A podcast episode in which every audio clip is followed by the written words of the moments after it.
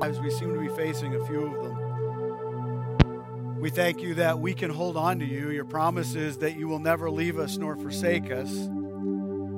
Your promise is, is that you know what we face in this world because you've allowed it, and that you promised you would give us the grace that is necessary to walk through it. And so we claim that today. We ask that as we look into your word today, that we, by your Spirit, would be more aware of your character and who you are, that would be more willing to say yes to you, to humble our hearts and our minds and our wills to your will, that you could use us in the way, the days, the weeks to come, that we would be able to make a difference for your kingdom in this community. So, Father, by your Spirit, speak to us, touch our hearts, minister to us. We pray that it's your word that we hear, not mine. We'll praise you for what you do in our hearts and our lives. In your precious name we pray. Amen. Thanks. You can have a seat. We're so glad that you're here with us this morning as we look into the Word of God and study it together. And uh, I want to just say this morning as we start, thank you to uh, the folks, uh, John and Catherine and Valerie and our, our team with the uh, audio visual. Thank you for all the effort that they've been putting in week in and week, week out. Things change uh, and are constantly in motion, and they have to keep kind of adjusting and working and flexing, and we appreciate that. Yeah, give them a round of applause. It's a lot of work. And we're asking them to keep doing it because soon, as you know, winter is coming and we will be moving again and we'll have to reset and figure that out again. And so uh, we're just thankful for the group of folks who are so willing to be part and help. One other thing, I, I mentioned it last week, and I'll keep mentioning it the next few weeks that we're together. Uh, you will be seeing on our website, on our app, uh, something called Rooted, and that is our campaign that we are going to be starting the end of September, and it will be for purchasing a building, which we have been already saving toward, and then COVID hit, and we had to kind of push off uh, the, the campaign and uh, we're going to get that started the end of the month and see what God does. So, would you be praying the part that uh, and asking God the part that He would have you play in that, and uh, preparing your heart? We'll spend a, about a month kind of talking together and and studying God's Word together, and just asking the Spirit of God to lead us in uh, how we give toward that and what He has for us. And so, I know some of you have been praying all summer about it, but would you continue? And just ask God to lead us as we as we head down that road the end of the month. We've been studying the whole story, and this morning uh, we're going to continue that, and we're going to be in the book of Esther. So if you have your Bible and you want to follow along, I'll be in the book of Esther this morning, and we're going to be talking about uh, without compromise. Now, there are two types of compromise when you think of the word. There is one type of compromise that it's making concessions. It's a good compromise. It's, it's when we work together. I'm kind of at a point here where I almost need my sunglasses and I almost don't. It's, it's a weird thing that's going on right here. So if I'm taking them on and off, you understand that when I take them off, I'm having a hard time seeing you. And when I have them on, I have a hard time seeing my notes. So there's a, it's just a thing going on here. So there's two types of compromise.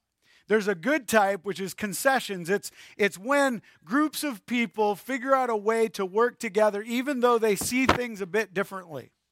Even though they might look at things a little different, and, and, but they have a common goal and they figure out how to work together to make that common goal happen. That's one type of compromise. We saw that last week with Nehemiah, where Nehemiah grabbed a whole group of people who are living in a city that had fallen down, and he, he caused them to be able to work together. They compromised on some things, and they were able to work together for a common goal to, to finish a task. That's one type. Now, there's another type of compromise, and that's the one we want to talk about this morning. And that's when we make exceptions on truth. It's when we accept a lower standard. That's the type of compromise we want to talk about this morning. And we want to talk about without compromise, living a life not willing to compromise on truth. Now, this happens in different areas of life. Uh, I read a story one time about a building inspector who had compromised on the standard that he was supposed to hold some builders to. And it was a very large apartment complex. And because he didn't hold them to that standard, he let them off. And actually, there was some money that passed hands in the middle of all that. That when an event happened and the building got shaken, it came down and it killed a whole bunch of people because he compromised on the standard that had been set for safety. And we want to talk this morning about the fact that God has a standard set. It's already been set, it's His standard. And that standard is not something that you and I get to look at and go, well, I like that part of the standard, but I don't like this part. I like how God is gracious and merciful. I, I like that part of truth, but I don't like his justice. And, and I don't like the fact that there is a price to pay for sin. There's consequences for sin. I, I don't like that part. God doesn't compromise on his standard. He doesn't look at you and I differently. He sees all people everywhere exactly the same. And the standard that God has set in the scripture stays true from Genesis. And that's why we're talking the whole story. What God started in the book of Genesis completes in the book of Revelation. And those standards, those truths never change all the way through the Bible. Someone has said a long time ago that standards or truths or principles are like a lighthouse. And we can we can break ourselves against the lighthouse, the rock that the lighthouse is pointing out, but we can never break the standard. We can only break ourselves against it. And often that's what we choose to do when we begin to compromise on truth is we take the truth and we break ourselves, we break our integrity, our character, how we stand and, and, and look in front of the community that we live in, how we stand for the character of God, we break it and make it less than God intended. And so this morning I want to talk to you about living without compromise. And that's really what the book of Esther is about. Now, there's a theme. If you were to look in your Bible commentary this morning, and I know a lot of you had them out this morning, you were reading them of the book of Esther just to prepare for this morning. And when you were reading your, your, your commentary this morning, you saw that the theme of the book of Esther is for such a time as this. The theme is, is that God uses people for specific things at specific times. And, and that's really kind of the overarching theme of the book of Esther. But that's not what we're going to talk about so much this morning. The book of Esther happens between Ezra chapter 6 and chapter 7. Esther would have been the stepmother to Artaxerxes, who was the king, while Nehemiah was rebuilding the wall. Remember, we talked about that last week. This morning, I want to look at two characters in the book of Esther Esther and Mordecai. And like Nehemiah, who seemed to face an impossible task, these folks also were presented with something that seemed impossible. Nehemiah's task was rebuilding Jerusalem and reestablishing the worship and the activity of the city and making sure that the temple was used right and redeeming the good name of the people of God and the city of God. Well, Esther and Mordecai are going to be used by God to save the Jewish people throughout the kingdom and the provinces represented in the kingdom from extermination. Remember, God is all about redeeming people. And that's the theme that goes from Genesis to Revelation. These two characters in this story that I want to focus on, Esther and Mordecai, let, let's let the book of Esther introduce us to these two, these two characters. If you have your Bible, Esther chapter 2, verses 5 through 7. Mordecai, son of Jair, son of uh, Kish, son of, he's a Benjamite. Here, here he is. There's a line of people that, that come before Mordecai. And what I want you to understand is that there's been two generations since they were taken into captivity. So Mordecai probably was born in the city. He probably grew up in it. It's all he's ever known. And his parents had been taken into captivity, forced into captivity. And so here he is. He's in exile from Jerusalem with the other captives when King Nebuchadnezzar of Babylon took over Judah. And Mordecai was the legal guardian of his cousin Esther. That's the second character. Because she had no father or mother, the young woman was beautiful and extremely good looking. And when her father and mother died, Mordecai had adopted her as, her, as his own daughter. And so here's these two characters. They've been born into exile, it's all they know. Okay? And that's important for you to grasp this morning. Because Mordecai was was born into exile, but somebody took some time. Once again, we have one of these characters. Remember Josiah? The young king who took over, and somebody had taken time to pour into that kid's heart and life what truth, what the standard of right was. Well, the same thing happened to Mordecai. Somebody had taken time in the middle of captivity to pour into this young man this whole idea of who God is and what the standard of truth is, what's right, what's integrity, what's living with integrity, what's having character. Somebody had poured that into this young man. And during these days, while Mordecai was sitting at the king's gate, this is, this is Esther chapter 2, verse 21. Now, I don't know what Mordecai's position was, but every day he went and he sat at the king's gate. Now, he was an official of some type. The Bible doesn't tell us what it is, but we know that that's where he spent his time and his energy was at the king's gate. He may have, Mike, he may have been head of security. I don't know. But he was at the king's gate every day. And he sat there every day. And he was stationed there every day at the king's gate. And I want you to think about this this morning. I want you to think about how important it is that you know what you believe. I want you to think about that for a minute. How important it is that you know what you believe.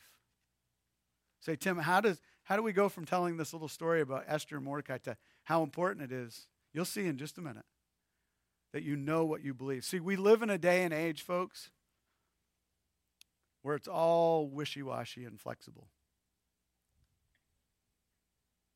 And it's okay if you don't stand for anything, but it's not okay.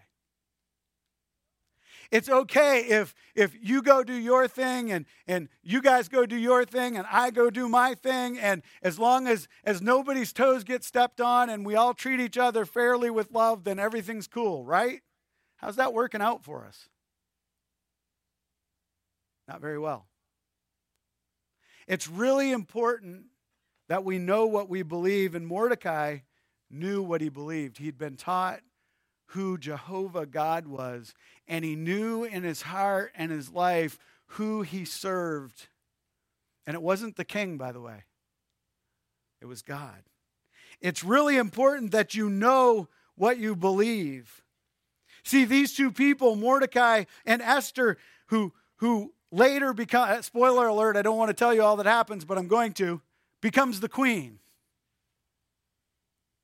But these two people, because of what they were taught, knew in their heart of hearts who God was and what they believed about God. And this is what they believed that God, Jehovah, was the king, the Lord.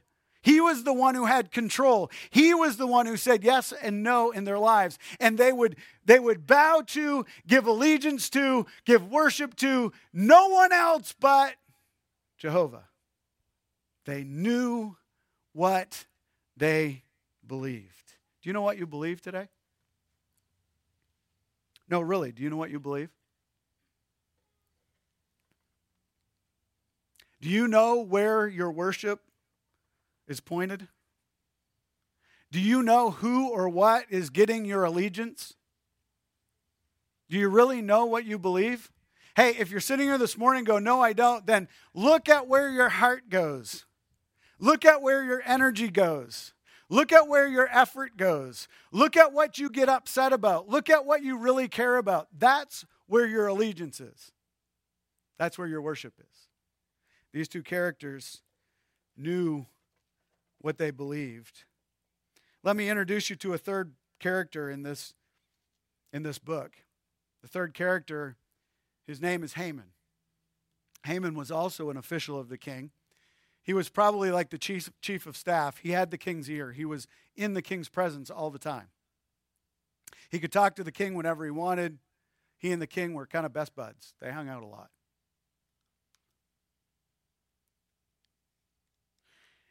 And in his position, he loved people honoring him. He loved the power that came with his position. And what he would do is, as he walked into the king's presence, and as he was on his way to the king, he would have everybody in the royal court bow to him as he went by.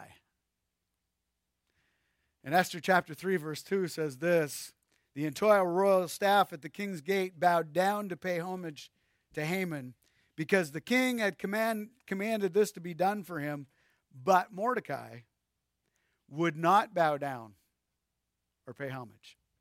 And if you read the story, you find that the royal palace and the people in the royal palace would say, Hey, this is going to cost you. You got to bow down. When he walks by, you need to. And Mordecai would go, No, I bow only to one king. That's God, Jehovah. Now, we could look at that and say, Really? Seriously? All it is is bowing your knee to a person, but you have to understand that in this day and age, this was saying that this is who I worship. This is it.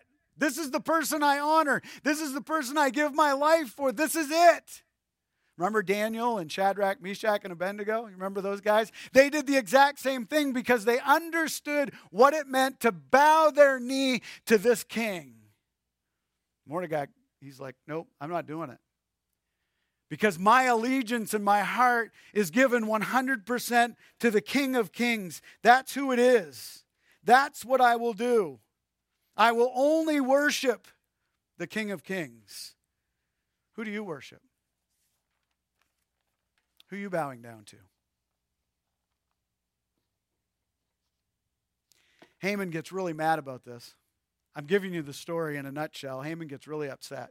Goes to the king and he says, Hey, there's some people not respecting me. I want to do a decree that says that all those people who don't respect me, I can kill. Now, you think that's kind of crazy, but in this day and age, that's what happened. And the king says, Stamp, fine, you're on, go for it.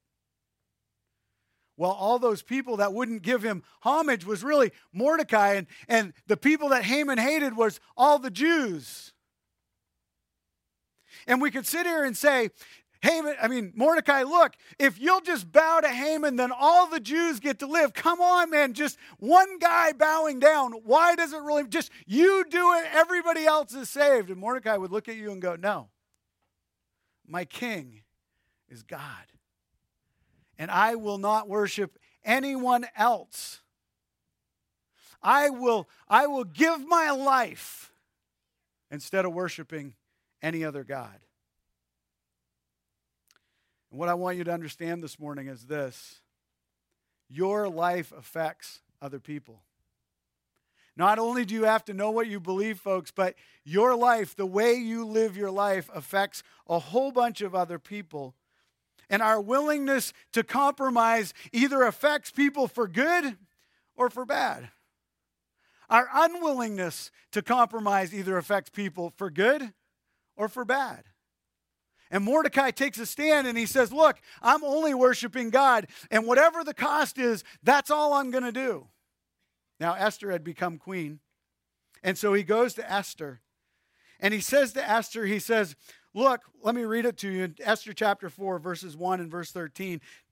When Mordecai learned all that had occurred, he tore his clothes and he put on sackcloth and ashes, and he went into the middle of the city and he cried, cried loudly and bitterly. Mordecai told a messenger to reply to Easter, Esther, Easter, Esther, you know what I'm talking about. Don't think that you will escape the fate of all the Jews because you are in the king's palace. In other words, Mordecai says, Look, if it's going to happen to, uh, to some of the Jews, it's going to happen to you as well, Esther. We're all going to pay a price because we will not bow ourselves to anyone else but Jehovah.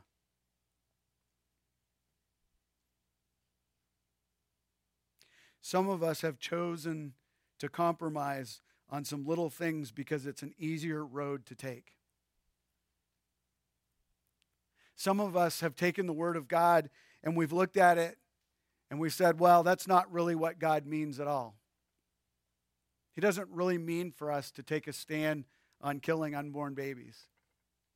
He doesn't really mean for us to take a stand on how he views homosexuality or how we lie or how we cheat or how we live life immorally with someone that we're not married to or all those standards that God has set. And we've chosen to compromise on all kinds of standards and say, you know what? God doesn't really care. Folks, how you choose to live out truth affects the people that you're living with. And when I choose to compromise truth and I choose not to make a stand for truth, guess what? The next generation that's watching me, they choose just a little bit more. And the slide starts, and off the slide goes. Oh, but Tim, it's easier. People don't get upset. Oh, yeah, they will. They're going to get upset about something else, so you might as well make it something good. You might as well choose truth because they are going to be upset about something. God places people for his purpose of redemption in places that are extremely difficult and choices are so hard to make. But God promises his presence in the middle of it. And if you watch Mordecai and Esther's life, you're going to see that God shows up in ways that we just never could imagine. I want you to think about this that Mordecai's choice not to compromise was not just about the extermination of the Jews. That's what Haman wanted, but that's not really what it was about. God looked ahead in time and realized that he wanted to place Nehemiah in Jerusalem to rebuild the city of Jerusalem, the temple, so that worship could be restored. And by Mordecai taking the stand that he did, and Esther taking the stand that she did, not compromising, the next king, King Artaxerxes, saw that. He was a young boy. And he lets Nehemiah go to do God's work. Why? Because a guy way back here who sat at the city gate chose not to compromise. You might be sitting here this morning saying, Tim, hey, if I don't compromise, really, what's it affect? I'm a nobody. I'm just an ordinary, kind of normal person, kind of not normal, but I'm just, I'm just here. What is it? You don't know who it affects and what God's plan is in the future. You have no idea. But God does. But God does. Hey, look. The next thing I want you to catch out of this passage is this someone will notice what you do. Someone will notice. See, Mordecai did something. Mordecai was sitting at the city gate and he heard two guys talking about a fact that they wanted to assassinate the king. He's sitting, he's doing his job, he's where he's supposed to be. And he's sitting there and he hears this little story or this event that's unfolding that these two guys want to assassinate the king. And he says, Hey, Esther, these two guys want to assassinate the king. She goes and tells the king. The king goes, checks into it, finds out it's true, so he takes the two guys and impales them on a post. That's what you did back then. One night, the king couldn't sleep. Esther chapter 6, verses 2 and 3. Let me read it for you. And when the king can't sleep, he goes and he says, Hey, go get the book of all the events that have happened in my life and read it to me. And I guess it's so boring it puts you to sleep. I'm not sure, but it seemed to be what the king did. So he's reading it. And he says this in chapter 6 They found the written report of how Mordecai had informed on these two guys, these two eunuchs, two eunuchs of the king, who had guarded the entrance, that they had planned to assassinate King Ahasuerus. And the king inquired, What honor or special recognition has been given to Mordecai for this act? And the king's personal attendants replied, Nothing has been done for him yet. People notice. People are paying attention, even, even though you don't think they are. Well, about that time, it's early morning, and Haman comes walking in, and, and the king says to Haman, remember, he's his chief of staff, or he's the next to him, and he says, Hey, Haman, if I had somebody that I really cared about, I thought a lot about him, and I wanted to give a special honor to him, what would I do? And Haman's in his head going, Hey, it's me. I'm the special guy. And he says, I tell you what you do. You put one of your robes on him, and you take a horse that, that he's ridden, and everybody knows that he's ridden, and, and you take your crown and you put it on his head, and you ride him through the city saying, This guy gets the honor of the king. And the king goes, Yeah, why don't you do that to Mordecai? That's what happened. Somebody notices. Hey, folks, there are people watching you right now how you're living your life. Oh, it may not be written down in the king's chronicle of the events of his life. That may not be where it is. I don't, I don't know who that would be in the Oxford Hills anyway. But somebody's watching you. There's people in your family that are watching you every day. There are people that you work with who are watching you every day, and they're watching the choices that you make. And when they watch, they're making decisions about how they're going to live their life. And somebody's going to notice the choices that you make. In the same way that somebody had noticed the choice that Mordecai had made at the gate, they're noticing your choices. And it's going to affect their life. Somebody noticed.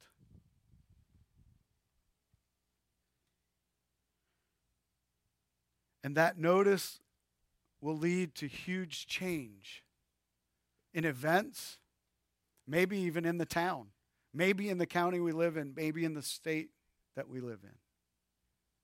When we live without compromising the truth, God's work and God's will gets to be completed in us, in me. What are they noticing in you? Nehemiah said it this way at the end of the book of Nehemiah as he made his prayers about all the work that he did behind the scenes that nobody knew about. Not about building the wall, but about reestablishing worship and making sure that the word of God was read daily at the temple the way it was supposed to be. And in his prayers at the end of Nehemiah, he said it this way Remember me, O God, for what I have done for this people. He didn't say, God, make me famous. He just said, God, remember what I have done for this people. Is that your prayer? You behind the scenes have been working for God and doing the things that God wants, and you're just saying, God, remember me. Remember what I have done for this people. Well, I want to move on in the story and tell you what happened to Mordecai. Haman had to do exactly what he said, what he told the king. And he took Mordecai and he put the garments. You can read it there for yourselves. He put the garments in him. He took him around the city and he yelled at a loud voice. Haman had to do this. Hey, this is the guy that the king honors. But at the end of that, if you were to look at, at, Esther chapter 6, verses 11 and 12, there's a little phrase in there that I want you to see. And it says this After all the honor was given, it says this Then Mordecai returned to the king's gate. Don't let fame change you. Don't let honor change you. When you do something that's amazing for a group of people, don't let it change who you are. Mordecai lived without compromise, and because he knew who he worshiped, he knew who he was serving. It wasn't the king, it was God. He knew who he was serving. Then, the moment the honor was over, he just went right back and he sat back at the king's gate and he said, This is where I belong. I'm a normal, average, ordinary guy. This is my post. This is my job. I don't deserve anything special from anybody. This is what I've been asked to do. Let me do it.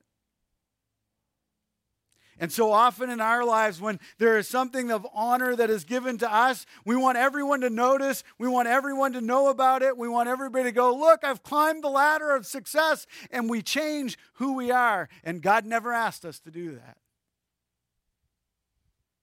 And because Mordecai was willing to live a life that was without compromise, he stayed the course that God asked him to be on. God used unlikely, ordinary people Mordecai, who sat at the gate, Esther, who was just a young girl who ends up becoming the queen, to be a major part in redeeming and saving his people. God uses ordinary people to carry out his redemption plan. He wants to use you and I, ordinary, everyday people, to carry out his redemption plan. Romans 8 28 says it this way We know that all things work together for good to those who love God, who are called according to his purpose. When you read that verse, it doesn't mean that everything's going to be awesome, it doesn't mean that we always succeed. That's not what it says. It says that it works out for the good of God, his plan. And he wants to use ordinary people, just like these two guys, these, this guy and this gal, who are willing to live without compromise, to say yes to God, to know who they worshiped, and to honor him each and every day of their life. Hey, are you willing to be that person? You know what's interesting to me? Jesus did the same thing. Jesus, God who became flesh and walked among us, lived a perfect life on this light on this earth, did some amazing things that people wanted to honor him for. And if you watch Jesus' life, he kept walking away from the spotlight. Every time something amazing would happen, he would kind of disappear. He would kind of fade out of the spotlight. And then in John, when the when the when the people come to him and say, "Hey, look, we'd believe if you'd show us just one more miracle." Jesus knew what that kind of honor and that kind of praise did in people's hearts and lives. And so he, without compromise, stayed the course. And he knew that he came to this earth to work out the Father, God the Father's plan. And that plan was to make a way that you and I, sinners, could be made right with God for eternity. And the plan of the Father was that his perfect Son would pay the price for your sin and my sin on the cross. He would shed his blood, his body would be broken so that we could have life.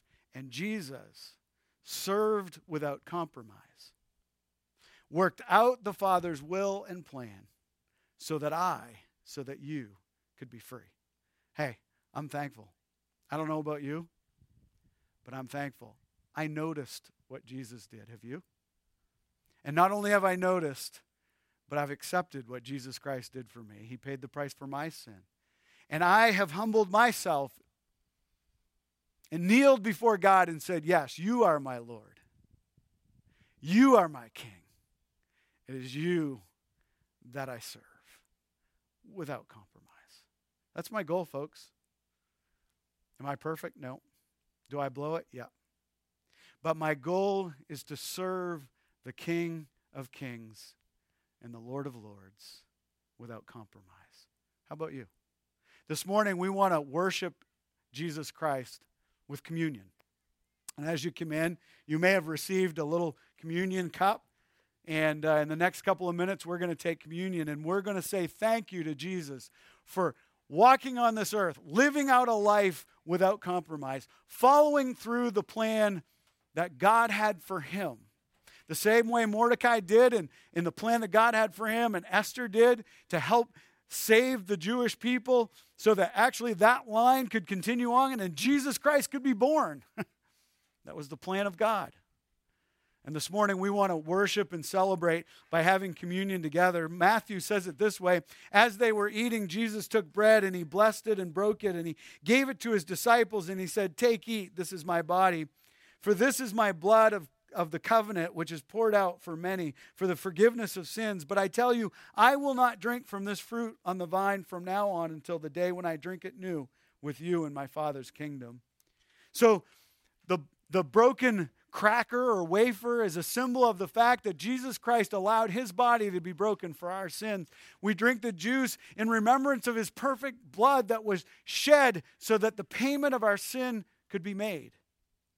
And this morning, we want to honor Jesus Christ and we want to worship him by being by remembering what he did for us on the cross. And as Christ followers, the Bible tells us this that if there's sin in our heart between us and God or another brother, that we need to pause before we do this.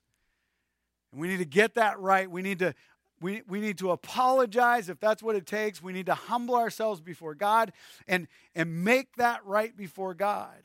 Otherwise, we're making fun of what he's done on the cross for us. Now, you may be sitting here this morning and you don't have a relationship with Jesus Christ yet. Then this really isn't something for you because this is, this is us as believers in Jesus Christ, those who have given their heart and their soul to Jesus Christ, those who have realized they needed a Savior, someone to pay for their sin. This is our way of saying thank you. And it's a celebration to say thank you for all that you've done for us. So I'm going to pray at this point, and as we sing this last song, go ahead and take the communion as you're as you're ready. Father, thank you so much for the opportunity that we have to look into your word. Thank you so much for the characters that are found throughout the Bible who stood for truth, who knew the standard and were unwilling to compromise, who said yes to you. Father, thank you for what we can learn from them. And then for Jesus Christ and his willingness to go to the cross on our behalf.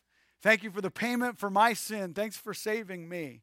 Thanks for the new life that I have in Jesus Christ. I pray that you would be pleased with our worship as we take communion together this morning. In your name we pray. Amen.